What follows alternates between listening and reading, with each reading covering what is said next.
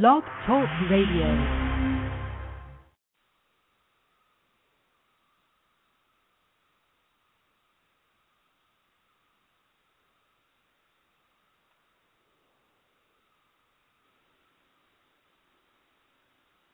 Hello. It's Sunday evening, and welcome to Blog Talk Radio.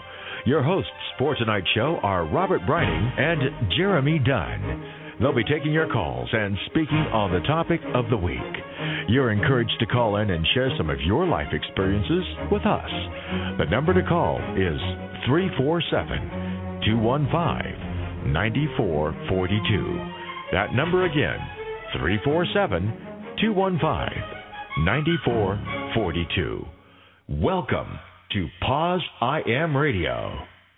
Good evening, everyone, and welcome to Poz I Am Radio. I'm your host, Robert Breining. This evening I am joined by the wonderful Jeremy Dunn. Hello, Mr. Dunn. And Jeremy was dropped. So I welcome you all to uh, joining me this evening. Um, I'm your host again, Robert Breining. Uh, we are here uh, every Sunday bringing you stories of people living with HIV and AIDS and um, sharing their journey uh, with the listening audience and hoping to encourage and inspire other people to uh, maybe come out a little bit more about it or um, be more comfortable in their own skin for the first time by hearing somebody else's story that they may be able to relate to. So we do this every Sunday at 9 p.m. Uh, Eastern Standard Time, and um, you're welcome to join us every Sunday. You can also um, share your story if you're interested in sharing your story on the show. You can uh, contact us at poziam.com and send your story and information to us there, and uh, we would love to have you come on and share your story. Jeremy, are you with me? I'm I'm with you now. I don't know what happened. That's okay. How are you, Mr. Dunn? You know what? I'm I'm just peachy keen. Peachy well, that's keen. great. Just swell. I'm here. Woohoo! so, how was your week? You know what? My week was actually pretty good. It, it was busy, but um, but pretty good, pretty darn well. Um, it went just swimmingly. I Swimmingly? swimmingly. Woohoo! Have you taken your meds already? Not yet. But I've had a couple beers, so Oh no. I know. I know it's like terrible. Are you kidding? Bad, Mr. Oh Dunn. goodness. I know. Fun fun. No, no, I So haven't had had my some- meds yet. Yeah, yeah, what? Huh? What? Hmm? I have some um, kind of upsetting news to kind of um, report on my end. It's upsetting to me. Um, I just lost my doctor. What? Yeah, um, the clinic that I go to, Philadelphia Fight in, in the city, uh, gave me a call. Um, actually, I found out through Facebook. Somebody on Facebook told me because they had an appointment and they went to this doctor because I recommended this doctor. And I love the doctor because he's great. You know, that's why I recommend him because I'm comfortable with him and I know he he takes my he listens to me. And that's what I want a doctor to do, to listen to me. You know what I mean? So he contacted me on Facebook, a friend of mine, and was like, "Look, you know, Doctor Joe left. Do you have another doctor to, you know, you can recommend?" Or, you know, I was really comfortable with him, and now, you know, I don't know where to go, and I don't know where to go because that was my doctor. You know, it was like I was with him for seven years, so I kind of feel like, like I don't know, like he broke up with me, and that was the end of it. like I didn't get a reason why. It was just, you know, the that was it. And then so what is on, what are you doing? well, right now I'm not doing anything. Wednesday night, for some odd reason, I guess the organization decided to call me at like eight o'clock at night and let me know that, like, I guess let me know on a professional level that my doctor has left, and they still want me to find care and they want to take care of me because there's other doctors that are there. I was Yeah. so comfortable with going to him. So, like, all the advice that we give people on here to, you know, go and find a new doctor and how to find the right one. Now I feel like I have to go back and listen to everything because I I have to I have to go do this now, and I'm kind of uncomfortable about it. really? Like I shared about it in group, um, Yeah. Just because I was so comfortable with him. Yeah. Sucks. Well, what? Why did he leave? I don't know. There there was no um no reason given. Huh. It was just that he left. I I asked if he was still practicing, and she said she didn't know, but you know if they had more updates later, they would let us know. You know, but my next appointment isn't until November, But that red rash that I was telling you about, that was like kind of on my uh, chest and neck. Yeah, yeah. It's starting to get it's starting to get a little worse. So I think I'm going to try to get down there and see somebody sooner and change my appointment so I can Well, try to get this taken should. care of. Well, because if it's a rash and it's itchy and all that stuff, you need to have it taken care of. It's not itchy. It's just red and ugly. Hmm. Like I have to wear like a collared shirt all the time. I'm kind of like you know worried about it. well, then then go see someone. Why have you No, been I waiting did. so long? No, I went to my doctor and he gave me this cream, which I think is for like psoriasis, yeah. eczema, and it just wasn't working. Um, so uh, I was going to wait until my next follow up to ask him, but he's gone. So So so let me ask you this question: Mm-hmm. Are you under a tremendous amount of stress? I I feel like I'm always stressed. Uh huh. Like I feel like I have a very stressful life. I may not let Yeah? people know, but but I'm very stressed. Okay. And how do you deal with that stress? How do I do? I kind of don't really. It depends. I guess sometimes you could say I may take it out on the people I love the most. Uh Uh, but I usually kind of keep it all bottled up inside, and then like I have one big hoo ha. Yeah. Hmm. Hmm. I think we might have found the uh, source of your of, uh, of your rash. But see, this is weird. I had the same kind of rash before, and it Uh-huh. was when I was right after I was diagnosed. And Yeah. at that time, it was I was just getting clean. You know what I mean? So I kind of thought it may have been stress related because it was- Uh-huh. at that time I was just getting clean. I was running a coffee shop. My father just died. I was just diagnosed. You know what I mean? Like all that junk was going on in my life. So you know, I kind of just started coming back really bad. Well, um, Robert, I hate to say this, but I, I think it's stress related. Yeah, it might be. Yeah. Yeah. I, I, I think so.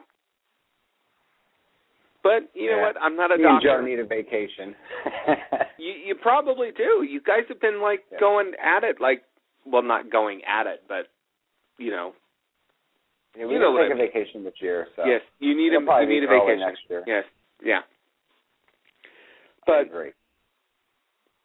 you just need to figure it out. That's right. Did you send in your photo for a day with HIV in America? I missed it.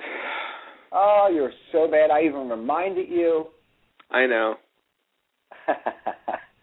but I um, know. I only said that because somebody just um, Facebooked it earlier today, saying that the actually the the editor, the guy who's putting it together, uh, were talking about um, how they were going to eventually get the photos up soon. They're working through it all because they get tons of photos and Oh really? there's a group on Facebook. Yeah, so they said initially that you're going to see them coming up on the. Um, they're going to pick certain ones for the magazine, and then eventually you'll see them all up on the website throughout, you know, the time. So I'm sure once it's announced and they're up, I'll come and announce it on here too. So Oh, that's fantastic. Oh wait, wait, wait. I I see something. Hey there, Jeremy. Colin Robinson. Hey there, Jeremy. I understand you got to speak to my son today. I will hear more from him tonight. Huh. I don't know who this person is, but yes, I do, and you probably Okay. do too.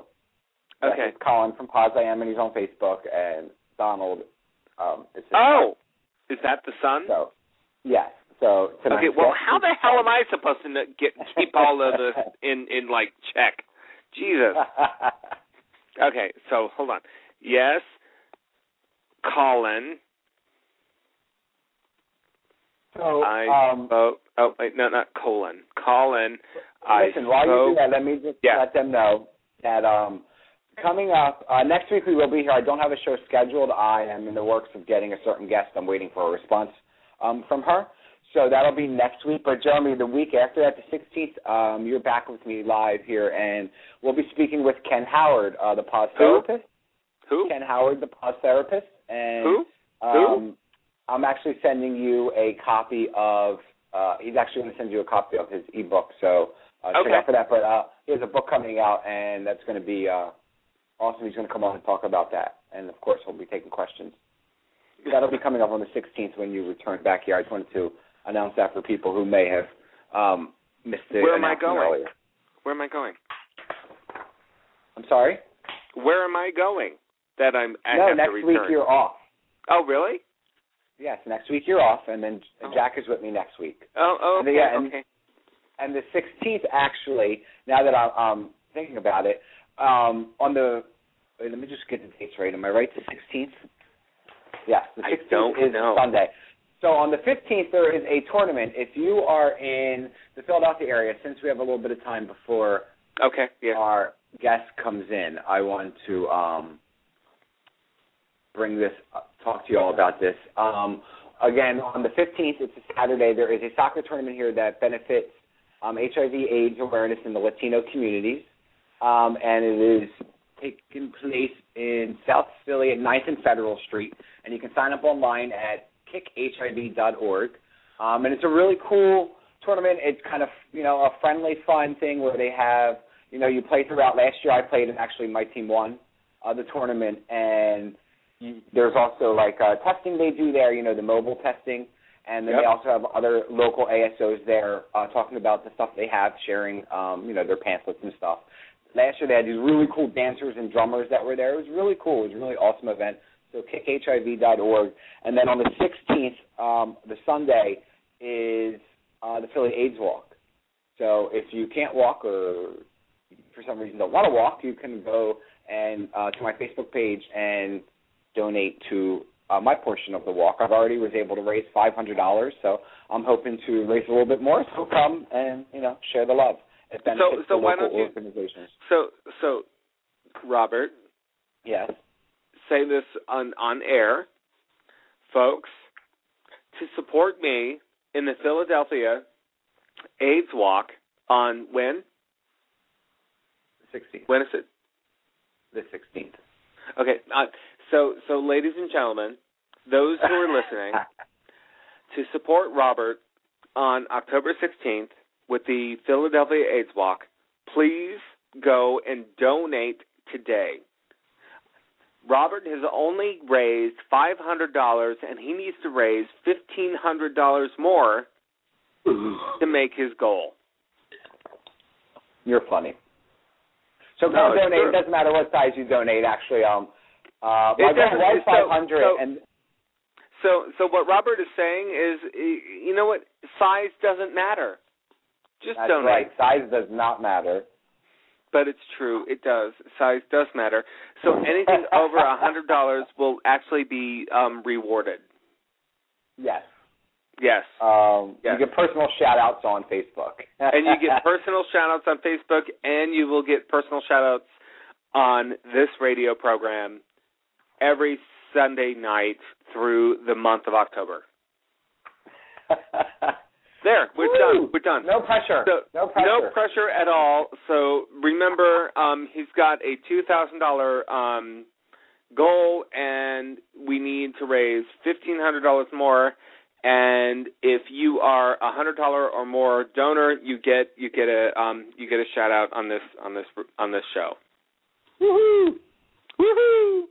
And also, if you're in the Philly area and you want to walk uh, with me, and you have no one to walk with, or you, you know your group is going to be there, I have a couple friends that are going. We kind of just walk as a group and you know have a good time. So you're more than welcome to contact me through the and site. if if you walk in the group, you will also get a shout out on this on this radio show.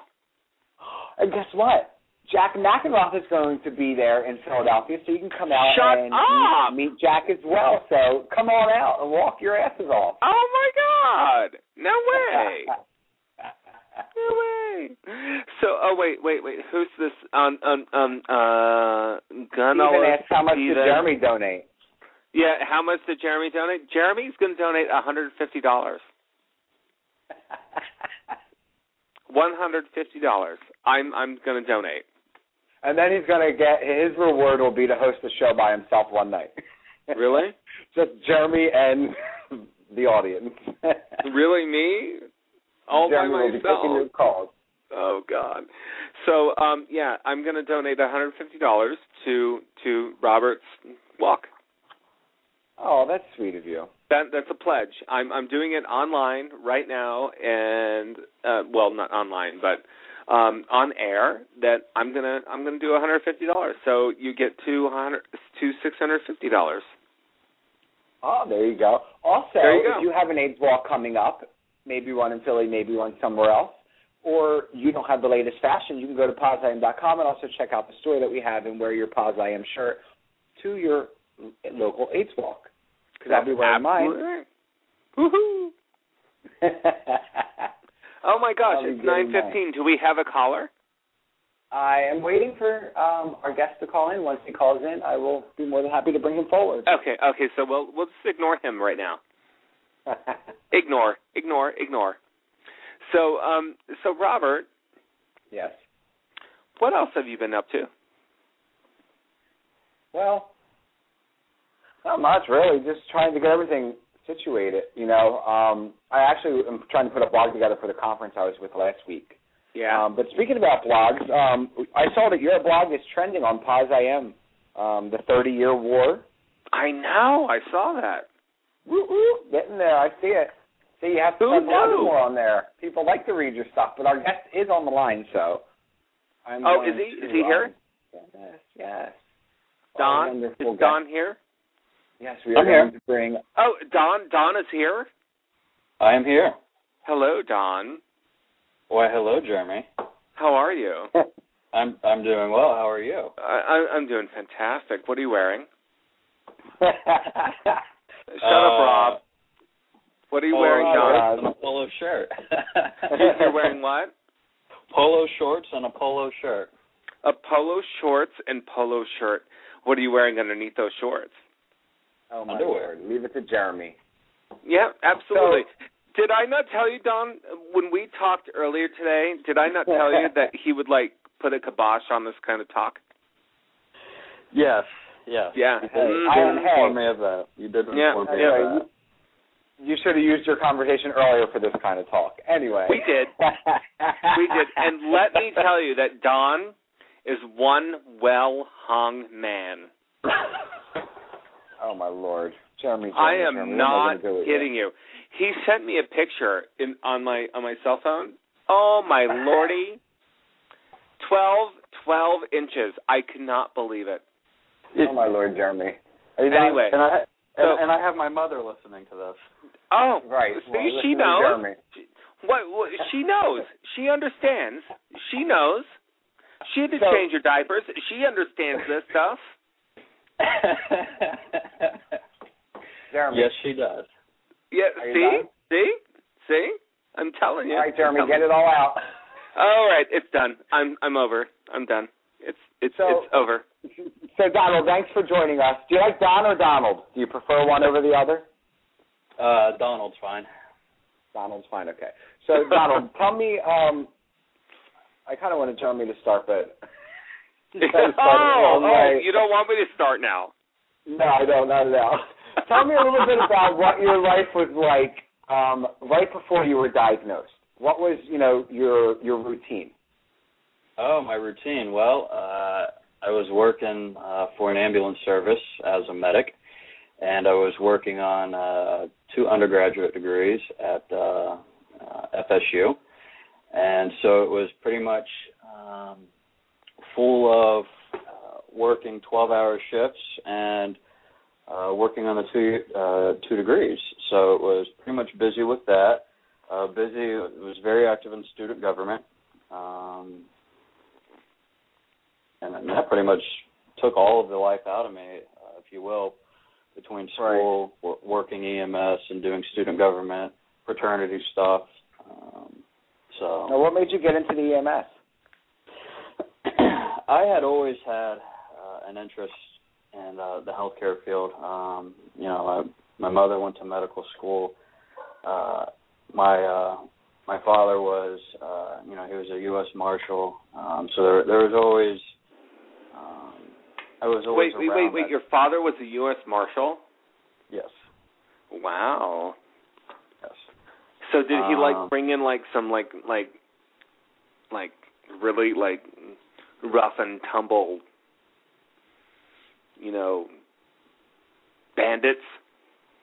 I have no idea who he brought in. Um, you know, a, a lot of that wasn't, you know, disclosed to people outside of the the marshal office. So, Oh, Right. okay, okay. Well, I don't know. I I I've, I've watched what was that awful movie? Um, The Fugitive. Yeah, yeah. So Uh, was the was the so was the fugitive like based on your father? Was Tommy Lee Jones' character like based on your dad? Now I will say that my father did enjoy Tommy Lee Jones' character. Uh, Yeah, he, did he? Uh, he couldn't sit through much of the movie without critiquing it, but uh, oh, okay, okay. Right. he he did enjoy Tommy Lee Jones. Um, he liked Yeah. The Fugitive better than uh, U.S. Marshals. oh, but, that, uh, that yeah, U.S. Marshals is crap. Yeah. Yeah, it really But- was. Okay, anyway. Anyway, back to Donald. Yes, back to Donald. Did I not tell you, Donald, that this that, that this could like turn into all about me? I told you we I- war- I warned you about this. Well, you have to remember that you know it's not all about you tonight; it's about me this evening. So, Damn it. That's right. That's right. That's right. I mean, you you're you are here uh, every week. The you know I'm not here every week, so I mean I'm sure everybody is used to hearing about you and what you have to say. I love it, Donald. You're so oh, right. You're so right. Donald is awesome. We love Donald. They probably are more interested in this evening and what I have to say. Well, possibly. But we'll we'll, we'll, we'll send a survey out. We'll send a survey. we'll send a Let- survey. Let, let me proofread that survey before you send it oh, out. okay. All right. I won't write it. I promise. Yeah. anyway, keep going. uh, about what? What, uh, what were we talking about? Oh, oh yeah, yeah. Your father being in the U.S. Marshal and yada yada yada. Um. So okay, uh, how did I get in? Okay, so the question That- was that's- EMS. Right. How you got Uh, involved in that? You know, I, I went into the police explorers in high school and the fire explorers. I did all that in high school, and uh, before I finished high school, um, I went to EMT school my senior year and uh, dual enrolled with the uh, community college to get that taken care of.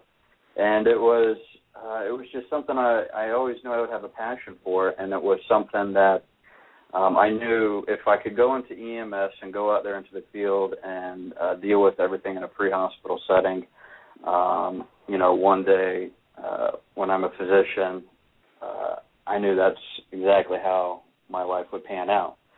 Uh, so my first job was in uh, Gadsden County, a county just uh, north of Leon County, Tallahassee. It was a very, very rural uh, county. Um, and uh, at 18 years old, I was an EMT on a truck there, and uh, you know, then got to the point I decided, well, um, I want to make the decisions on the truck, so I knew I had to uh, uh, go and get my medic. Uh, so while I was doing that, I was also going to FSU and um, got my medic, and that's how the EMS component came into it. So, so bring us to um, bring us to a point where y- your diagnosis came into came into play. So, what happened, and So how did you? Yeah. Well, what happened was it was uh, an evening in 2005. Uh, we were working in the trauma center, and uh, I had an occupational exposure. Uh, uh, the patient later died that evening. Um, complications to uh, uh, the trauma, uh, not com- uh, not complications to AIDS. Uh, he did Yeah. have end-stage AIDS um, and several opportunistic infections, but um, he he did he did die of uh, traumatic injury related uh, to an accident. oh God. Um, I had the occupational exposure. Um, at that time, basically, uh, uh, everything was supposed to go by the book, and uh, uh, nurse from occupational health, employee health came up, drew my blood, uh, tested me for everything up at the stars, um, just to get a baseline, fill out all sorts of paperwork. Um, the, all, everything with the baseline came back negative, and they said I didn't need to come back for another month. Went back a month later. Uh, test was negative, and they said come back at three months. At three months, three months out, the test came back inconclusive.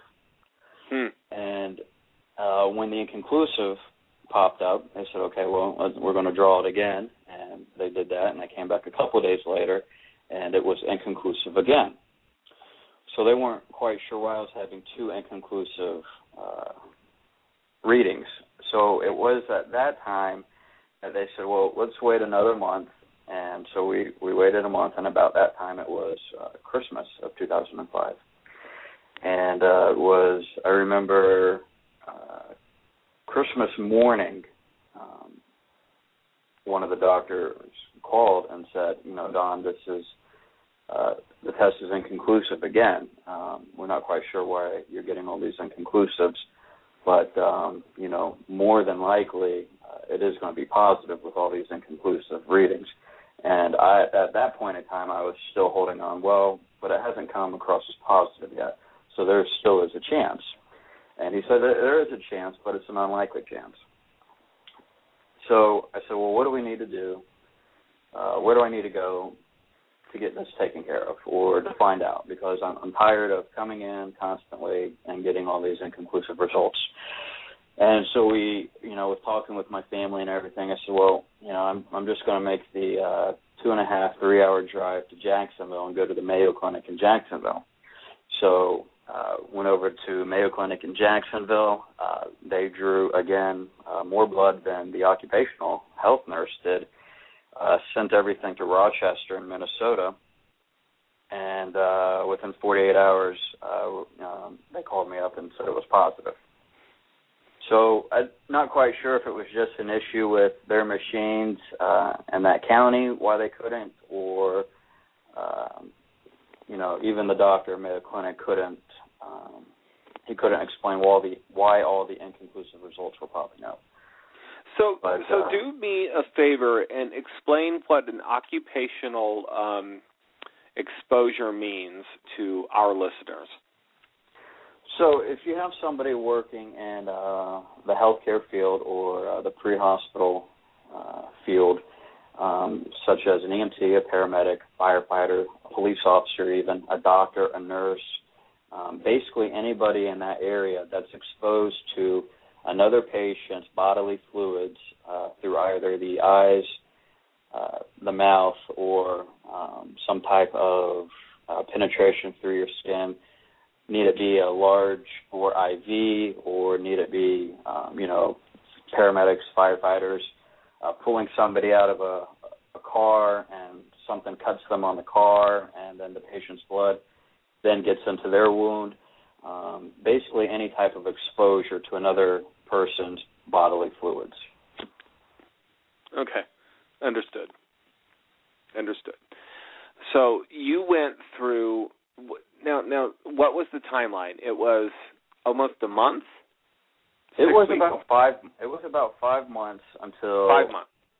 Five months until Christmas morning, 2005 and then it was January 2006 when I went to the Mayo Clinic. Okay. Now, what was it like when when they did diagnose you? What was what was going through your mind? I mean, obviously being um, you know an EMT, you were educated about HIV and things of that nature. But was it ever anything that ever crossed your mind that may be something that you may need to actually deal with? You know, probably not. Um, I, I, I mean, I, I, I know all through training, um, and at the most basic level to the most advanced level, you treat every patient as they have every type of infectious disease under the sun, and yep. um, you know, it, it doesn't matter who they are, what they look like. Uh, you you put your gloves on and you just approach them in that manner. But I, I, I think it's one of those that it's it's in the back of your mind but you don't let that get into the front of your mind because you can really drive yourself crazy. Um, you know, being out there in the field, especially out in certain rural areas, um, you know, there, there's been some pretty intense situations that uh, um, if you let yourself, uh, your your mind just would carry away, and, and you would be no good to your patient. You would be no good to uh, you know working on them. You would be no good to getting them to the hospital and you're not doing your job at that point. So you you basically do what you're trained to do, and uh, you can only react when something happens. If there's not a problem, if there's no problem to fix, uh, there's nothing really to worry about at that time. So you know, just out of curiosity, what do you think is the um, statistic of individuals becoming infected through occupational exposure? It's uh, I think 0.01 to 0.03 percent. So it's really low. It's very low. Yeah. It is, it is very low. Um, it, it's low when you look at it from that aspect, but when you go to organizations or groups out there, for instance, uh, physicians that have HIV through occupational exposures or something, and uh, you you see these other organizations and uh, you look across the country and you see how many people are involved in that organization, and you know the there's a fair amount of individuals in that organization, and they can be either kept anonymous or um, give their names if they wish uh-huh. and where they work. But um, when you look at a global statistic, which is put out by you know the WHO um, and the CDC, uh, it, has it at, at a very small percent. So, you know, on one side it's small, and you think, wow, you know, that, that's kind of small. But then when you have you you look into it and you look into these organizations, and you're like, wow, there's there's quite a large number of individuals, um, you know, especially in the southeast, uh, that are mm-hmm. dealing with this. Yep.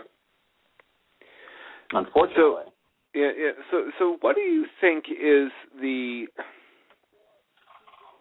What's my question here? I mean, I mean, what is your impression of occupational exposure and and and really the risk. I mean that that that overall risk, right? What's what's your impression of that? What's your opinion? Besides the fact that you are and that you have become HIV positive through occupational exposure. Well, it's my opinion. It, it on one side, it's something that uh, you know should be taken very seriously. Mm-hmm. Um, for instance, at the university I'm at now, um, one of the publications we're working on has to do with uh, paramedic and firefighters and needle stick injuries, um, and uh, what comes of those needle stick injuries, whether the patient uh, does have an infectious disease or does not, and looking into why are some of these individuals being exposed out in the field? Is it being lazy? Is it being uh, there's not enough training? Is it being uh, they've become complacent, or is it you know they have a, a god complex and they mm-hmm. feel like nothing will ever happen to them? Um, so on, on one side, it, it feels it's it's very important to me because uh, I know what a lot of these guys are out there dealing with. I know what they're thinking. I know the mentality that they have. Um, I know the mentality that I had at one point, and uh, you know, it happened. It does happen. It can happen. It happened to me, and it, it's interesting to talk to these guys, and then at the very end, uh, tell them like, well, um, we thank you for thank you for participating in, in this uh, study, but um, you know, we're going to let you know that uh, back in 2005, I was where you are and had some of the same answers that you guys did, and it does happen, and it can happen, and this is what I'm living with. And you, you just see like a, a light switch just go off in their heads, and you know the, the jaws drop. And um, anybody that knows anybody in EMS or anything like that, not, there, there's not too much that makes their jaws drop. That's for sure. Mm-hmm. Um, but it, it is something that's very important. It, it's it's more likely to happen out in uh, the pre-hospital setting than the hospital setting. Um, even though mine happened in the trauma room, you know, something that's a a stable environment as opposed to bouncing around in the back of a, a rescue or um, trying to do something in a ditch that's half full of water and you're trying to pull somebody out of it. But um, you know, it is something that healthcare providers all across the front uh, need to be aware of and need to um, heed caution to. So, if you had a piece of advice, the the one thing that you would want to leave um, other uh, individuals who are in the um, emergency medical field or in uh, yeah in the in the emergency medical field, if you had one piece of advice for those folks, what would it be? You know that, that that's hard, and and I'll tell you why that's hard. You know, uh, the the logical response would be to to take your time. It's not your emergency. Um, you know, don't skip the steps. Don't uh, don't become complacent because it can happen.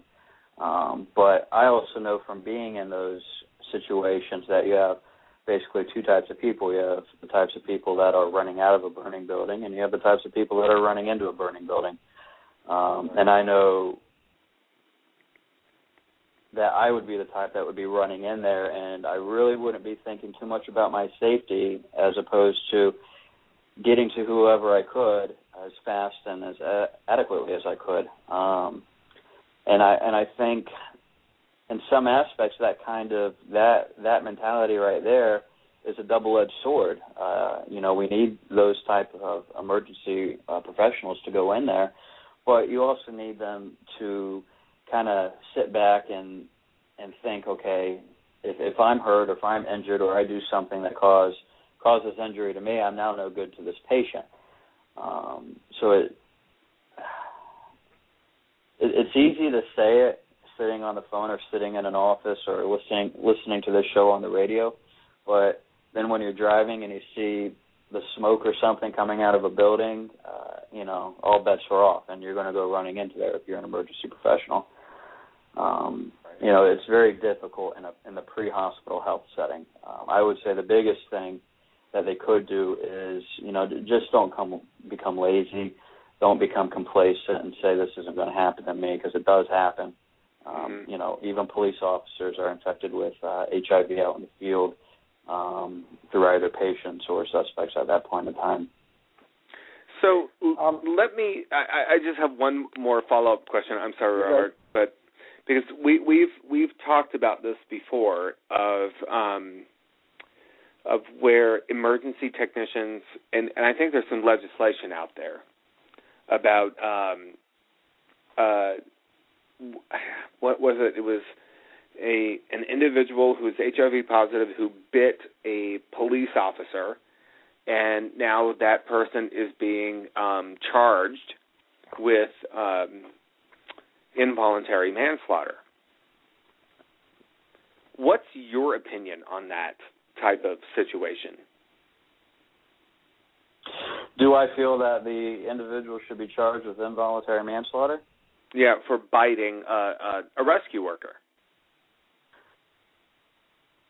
I think you would have to go and see if one, if the individual knew that he or she was HIV positive. Yep. Uh, if they did, in fact, know, and you can prove that they do know that uh, they had knowledge that they could be or potentially are HIV positive, um, then yes, absolutely.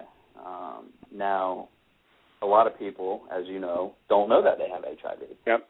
Um, and also it goes in well why did the person bite the rescue worker? Was and were they resisting arrest? Was uh, were there drugs involved alcohol involved? Um, you know what what is their mental state? Um, right. you know uh, there there have been times we've we've put people in the back of the ambulance and they've pulled syringes out of their pockets and you're sitting there in an enclosed rescue and they're trying to stab you with the syringes. Um, right. so i mean a lot of it would have to do is it, I feel if if they knew in fact that they had the potential to be positive or are positive, yes, they should be charged with uh, involuntary manslaughter, without a doubt. Every time I hear something like a story like that, I always go, "What kind of a person bites another person?" Like I, I'm never that mad or like that frustrated that I go and bite somebody. Like I did that when I was five. I don't know. It just, I guess it just doesn't make sense to me. But anyway, um, one of the questions I wanted to ask you, Donald, was I don't know if they do this, if it's something maybe that you are involved in, or if it's something that you would like to get involved in. But do they have professionals like yourself that have become infected in the way that you have go around and actually um, speak to other people in, in the industry? I am not familiar with any. Um, I know through the grapevine, I, I have kind of heard little pieces of information here and there, but mm-hmm. I'm not familiar with any. Um, if if I knew of one and I had the time, I know I would do it. But um, I, I'm not familiar with any. It wouldn't surprise me uh, if there are. Um, yeah. Cool. I think that would be something like right up your alley. Right. I, I think so too. I, I have to agree. So if anybody's listening and you're listening to um, Don speak and you think that um, there's a need for this, give Don a call, give him an email, shoot him something, you know, a note or something, and, and let him know that you would like to have him come talk to your organization. So, see right. there, I'm pimping you out, Don. Right, they can they can actually contact us at the show, and then we'll send it to Don. Um, just because uh, I don't have Don's information isn't out there, so I kind of would rather filter through us to him. So well, that's okay, but we can still we can still pimp him out. Uh, yeah, pimp him out. yeah, absolutely. Don, Donald, what was it like when you know you found that you were positive, and then how did you tell your your family and, and your friends? Well, you know, uh, when I found out, my when I I finally got the phone call um, that it had happened. Um, you know, my my mom was with me. Uh, my family care doctor, um, who basically delivered me, and has been, you know, was my mother's mentor and has been my mentor. Um, he was with. Uh, my father was actively involved, and my grandparents were actively involved. Um, they were all involved from the get go. Um, you know, basically when the exposure occurred, I called my mom, said, you know, they're they're sending me home. This is what's going on. Um, and she said, okay, you know, we'll just wait and see. And uh, you know, when, when we drove to Mayo Clinic, I, you know, it was my mother, my father, my grand, my grandfather uh, drove up uh, to Jacksonville, and um, you know, went with me and met me there. So they came from the South Florida area, and I just shot across the Panhandle, and um, we we basically were all there together, um, receiving the news. And um, my initial reaction was, uh, you know, I, I broke down in tears. Um, it felt like you know the life was being sucked out of me, and I was very, very, very angry um, uh, for the longest time in regards to I, I felt like I was doing my job, doing what I was trained to do, and uh, you know this happened.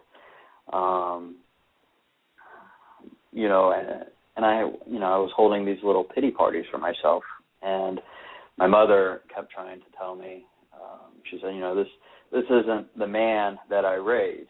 You know, uh, this is going to be your cross to carry uh, it would be no different than if you were to have some other type of disease and you had to take medication for it. Um, she said, but I did not raise a man to uh, have pity on himself or uh, to let this define who he is as a man. And it wasn't until then that I you know, picked myself up and said, okay, yes, I'm uh, going to continue with my life. I'm going to uh, live, and this is not going to you know this virus is not going to define who I am as a person, but you know what can I what can I start to do with this virus uh, for the better of it, and what can I do with this virus to start to empower me to give me something back, um, and hopefully to touch somebody t- touch somebody else out there in the world. Um, you know whether they're a student or somebody in the general public or a colleague or peer. But um, it, it took me it it took me several months to start to get to that at a very difficult time, and also um, I didn't start medication right away, and so the way I dealt with it was I didn't have anything wrong with me.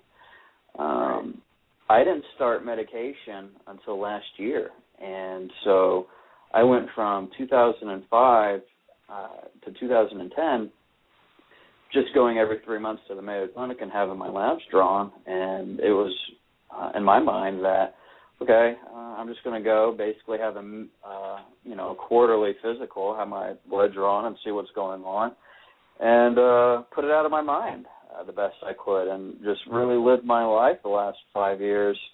Um, doing that. But, uh, that's funny because that's exactly how I felt because I didn't take meds for eight years.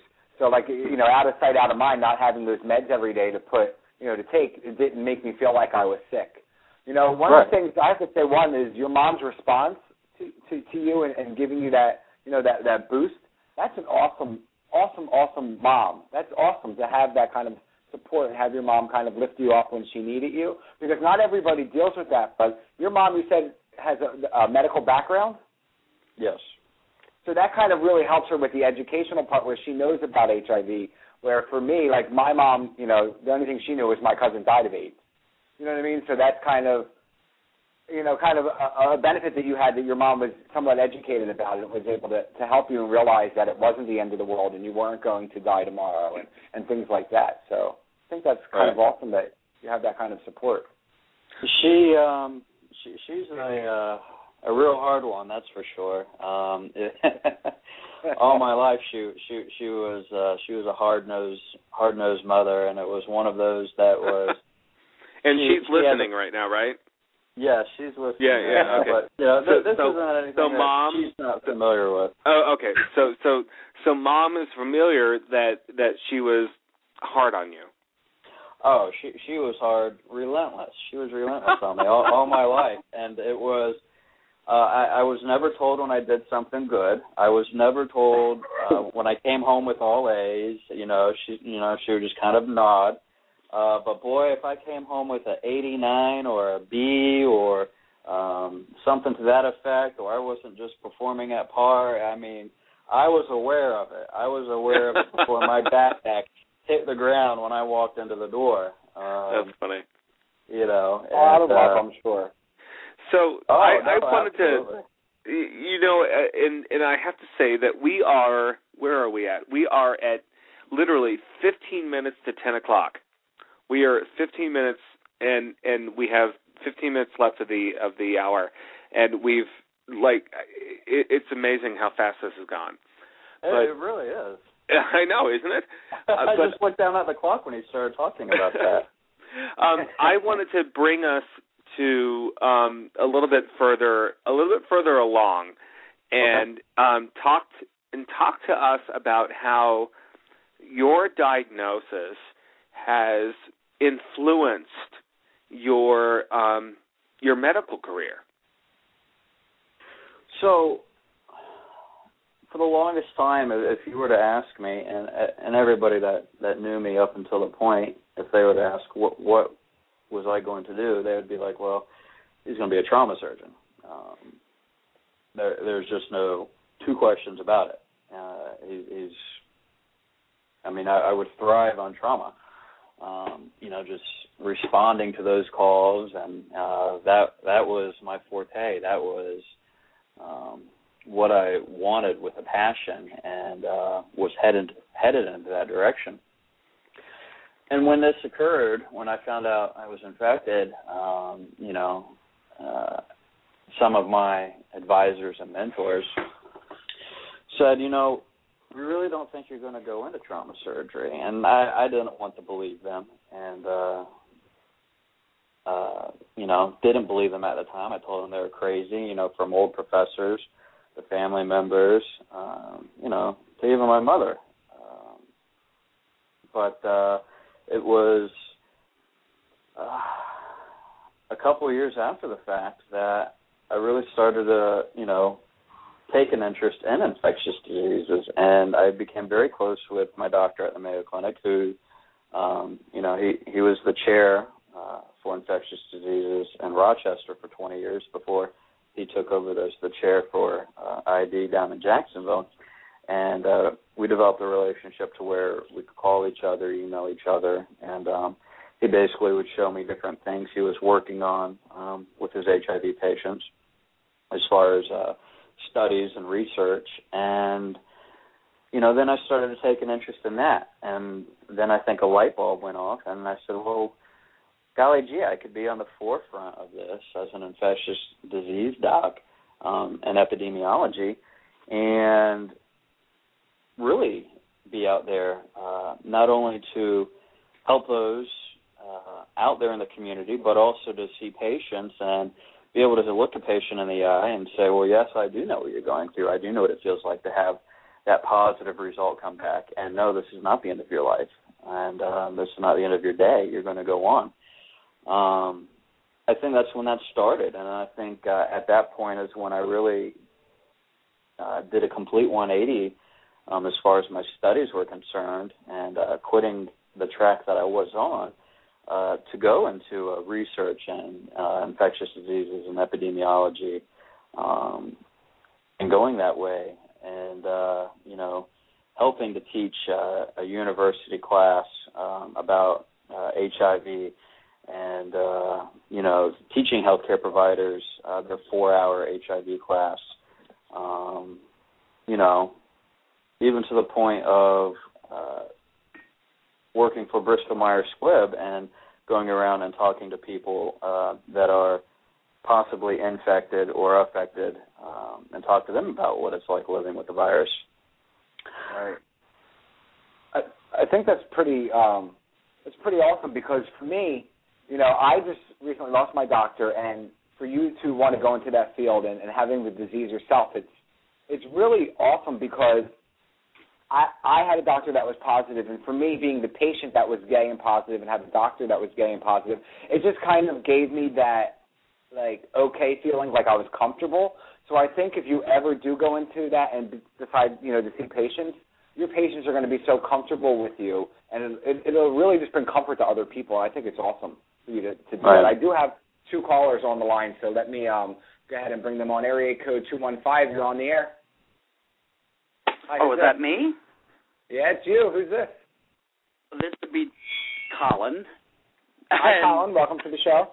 Well, thank you so much. Um, I uh, it's been a long time in coming, and I'm watching my son Don on my uh, Skype screen at the moment, and he's grinning ear to ear, um, and he's shaking his head no now. Don is being very modest. He left out that he is in his third year in a double major of infectious disease and epidemiology and has a 4.0 Dean's List honors cumulative average. So, as his father by choice, I had to get that in there. I think that's awesome. All Yeah. that hard work, all that hardness from his mom paid off.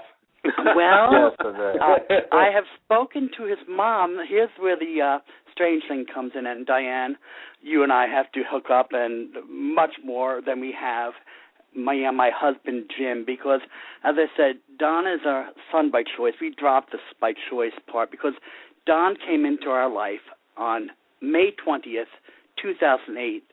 The first night that we had him in class, he was a student of ours that night and has since grown to be our son. Aw. Yes. May Aw, twentieth. That's is my birthday. I know you pointed that out when I posted that to you, my friend. And uh speaking of getting together, uh we're only 15 minutes apart. That has to be happening soon. So um yes. yes. Uh, but yes, Don was a student of ours in the course HIV disease, a human concern. And when my husband went through cancer, Don and his phenomenal partner Heath, who started nursing the day that uh, Don started his uh, doctoral candidacy, um, they took over teaching for us the semester that we did cancer for my husband. Aw. Yeah. So Aw. yeah, That, that, there's that, a lot of history here in just uh, three and a half short years. that that makes my heart feel warm. Good. It, it can It show that what it shows is Don is a prime example. If you let it, HIV can bring some good things into your life. In fact, one phenomenal thing when you look at Don. Hmm. Thank you. I know. I saw pictures of Don already. People on Facebook, I have it posted in six rooms right now that my son is talking. They're like, "Oh my God, he sounds so sexy." I'm like, yeah, hands off. He's take he's accounted for. People. Yeah, yeah. Oh, man. I've already, Yeah. I've already looked. I've already looked at pictures. Yeah. Yeah. I'm calling Sure, thanks for Don- I'm going to get to another caller before the show ends. Okay. Oh, Go I'm for sorry. it. Yeah. Love you, Don. Have a great night. You too. And Don and I have already talked we're earlier today, so we know. We're going to bring on area code six zero seven. You're live and on the air. Who's this? Hi, this is Charlotte. I want to say hello to Colin because I just met him through Facebook the other day, um, and he introduced me to this. But um, I had a question for Don, and it's regarding like the medical field. Um, I've come across, I'm positive, and I've come across some doctors who were like, "Oh, that's related to your HIV. I can't treat you. Go see your primary." Which, in fact, my doctor, my primary, who's a HIV specialist, sent me to them. um, unfortunately, our education program here at our local AIDS AIDS clinic, their grant was cut by the government. So I wanted to start up a program where I could go and teach others in the medical field and students maybe at the college. And I was wondering, is that a good approach to like? I don't even know how to do that because you're in the medical field. Do I go to the hospitals and say, "Hey, look, I want to do a, a little hour seminar, half hour seminar, and, and teach some of your medical staff, you know, um, it's okay to treat patients and this and that. Is that like the approach I would take? I'm I'm kind of lost on how to start it. Like, well, do you think uh, just little input somehow? Well, there, there's uh, so many different ways you you could approach it, and um, I think one of the uh, best ways to do to start is going to either your uh, local health department and um, you know going to uh, either uh, the HIV office or the ADAP office, going there, or going uh, you know I don't know what type of area you live in, or if you have a teaching hospital or a university. Oh, we do. We uh, have SUNY Binghamton. It's pretty good. So. Okay, uh, I you know I would go there and uh, ask to talk to uh, the secretaries of uh, the infectious disease uh, department and tell them what you're wanting to do, and that would be the best place to start. Ah, didn't think of that. Thank you. You're welcome. You could also try going to your local ASO in your area, and What is that? Uh, possibly seeing if there's um like like aid service organization. Um, that's what I. like a- that's what I'm connecting through, and they their program ended up cut. Ah, yeah. okay. The only thing we have now is peer mentoring, which is wonderful, but I right. and something I'm going to do as well. But on the other hand, I think this is a big gap that's in our in our community that needs to be addressed. So something I, wanted to do. Well, you know, you can always come on Podtime Radio and share your story as well. Okay. All right, can just thank you. contact us, and we'll be more than happy to have you come on. He's Okay. fishing for guests. Fishing for guests. I'll think about it. All right, you too. Thanks. Thanks. Alrighty then. Wow, we're running down to the last two minutes. Wow. I know. Can you Donald, believe it? Thank you for hanging out with us.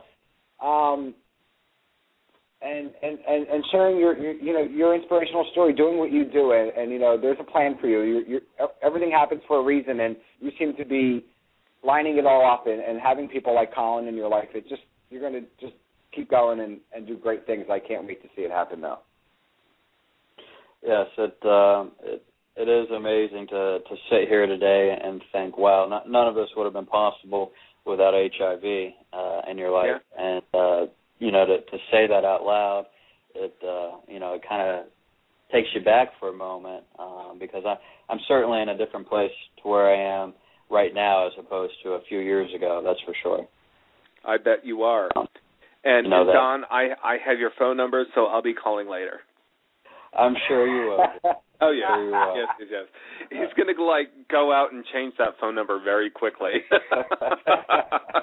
Well, I, Oh, I, my. I, you know, my uh, my partner Heath is listening, and I'll just let him answer answer the phone call. There you go. There you go.